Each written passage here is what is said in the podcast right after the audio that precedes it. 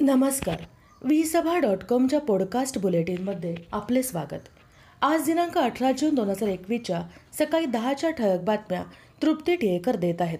बातम्यांचे प्रायोजक आहेत स्कॉलर पोलीस भरती प्रशिक्षण वर्ग बेकरई नगर येथे सुरू. फोन नंबर नऊ शून्य शून्य सात पाच एक एक सहा एक सहा. महाराष्ट्र राज्यसेवा आयोगाकडून घेण्यात येणाऱ्या परीक्षा मुलाखती आणि निकालासंदर्भात आता नवं परिपत्रक काढण्यात आलं आहे. यामध्ये एम पी एस सीसाठी पात्र ठरलेल्या एस ई बी सी उमेदवारांना ई डब्ल्यू एस किंवा ओपन प्रवर्गात बदल करण्यासाठी परिपत्रक काढलं आहे. यामध्ये एस ई बी सी उमेदवारांना प्रवर्ग बदलण्यासाठी लिंक सुरू करण्यात आल्याची माहिती दिली आहे.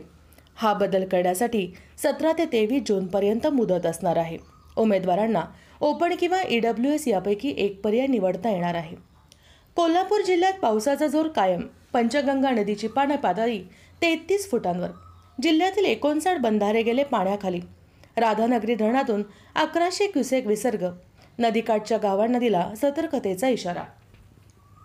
विकास कामांसाठी निधी उपलब्ध व्हावा आणि नागरिकांना अधिकाधिक सुविधा देण्याच्या दृष्टीनं महसुली उत्पन्नाचे स्रोत तसेच प्रत्यक्षातील उत्पन्न वाढीसाठी पुणे महापालिकेतर्फे विशेष प्रयत्न केले जात आहेत. करांव्यतिरिक्त येणाऱ्या उत्पन्नावरही महापालिका भर देत असून या प्रयत्नांना यश मिळत असल्याचे आकडेवारीवरून दिसून येते आहे. नागरी सहकारी ठेवीदारांच्या रकमांना ठेव विमा महामंडळामार्फत विमा संरक्षण आहे. याच धर्तीवर सर्वसामान्यांच्या जीवनात अमूलाग्र बदल घडविण्यात महत्त्वाची भूमिका असलेल्या पतसंस्थांमधील ठेवींना विमा संरक्षण देण्याबाबत राज्य सरकार कधी निर्णय घेणार असा प्रश्न ठेवीदारांकडून विचारण्यात येत आहे. पुणे जिल्ह्याच्या ग्रामीण भागातील अठरा ते चव्वेचाळीस या वयोगटातील सर्व दिव्यांगांचे कोरोना लसीकरण पूर्ण करा असा आदेश जिल्हाधिकारी डॉक्टर राजेंद्र देशमुख यांनी जिल्हा परिषद प्रशासनाला दिला आहे. या लसीकरणाच्या अंमलबजावणीसाठी केंद्र सरकारने वेळोवेळी दिलेल्या मार्गदर्शक सूचनांनुसार काम करावे. यासाठी लसीकरण मोहीम प्रभावीपणे राबवावी आणि याबाबतचे काटेकोरपणे नियोजन करावे अशी सूचना त्यांनी यावेळी केली. कोरोना संसर्गामुळे दीड वर्षा पासून बहुतांश व्यवसायांना मोठा फटका बसला आहे. त्यातील काही व्यवसाय सावरत आहेत. मात्र साऊंड लाइट व्यवसायाला अद्याप चालना मिळालेली नाही. सध्या हे व्यावसायिक व अवलंबून असलेले कर्मचारी आर्थिक अडचणीत आले आहेत. त्यामुळे शासनाने आर्थिक मदत करावी अशी मागणी Pune sound and electrical generator असोसिएशनने केली आहे. कामकाजाच्या वेळेत चहा पिण्यासाठी जाऊ नका लॉबीमध्ये गप्पा मारत बसू नका कारण अशा कर्मचाऱ्यांवर आता पुणे महापालिका प्रशासनाचा वॉच राहणार आहे.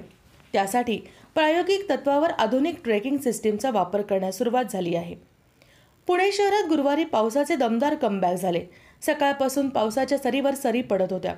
पुढील दोन दिवस पावसाची रिमझिम सुरू राहणार आहे. शहराच्या परिसरातील घाटमाथ्यावर पावसाचा जोर वाढणार असल्याने पुणेकरांनी घरातच सुरक्षित राहावे असे आवाहन हवामान खात्यातर्फे घेण्यात करण्यात आले आहे. पुणे ग्रामीण भागातही कोरोना पॉझिटिव्हिटी रेट साठ टक्क्यांपेक्षा कमी झाला आहे.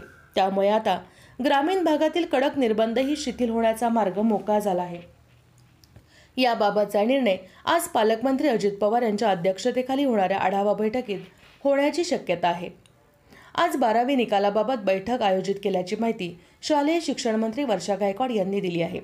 राज्य माध्यमिक आणि उच्च माध्यमिक शिक्षण मंडळाच्या बारावीच्या निकालाबाबत सीबीएसईच्या धर्तीवर सूत्र ठरवून त्यावर निर्णय घेण्यासाठी आज बैठक बोलावण्यात आल्याची माहिती वर्षा गायकवाड यांनी दिली.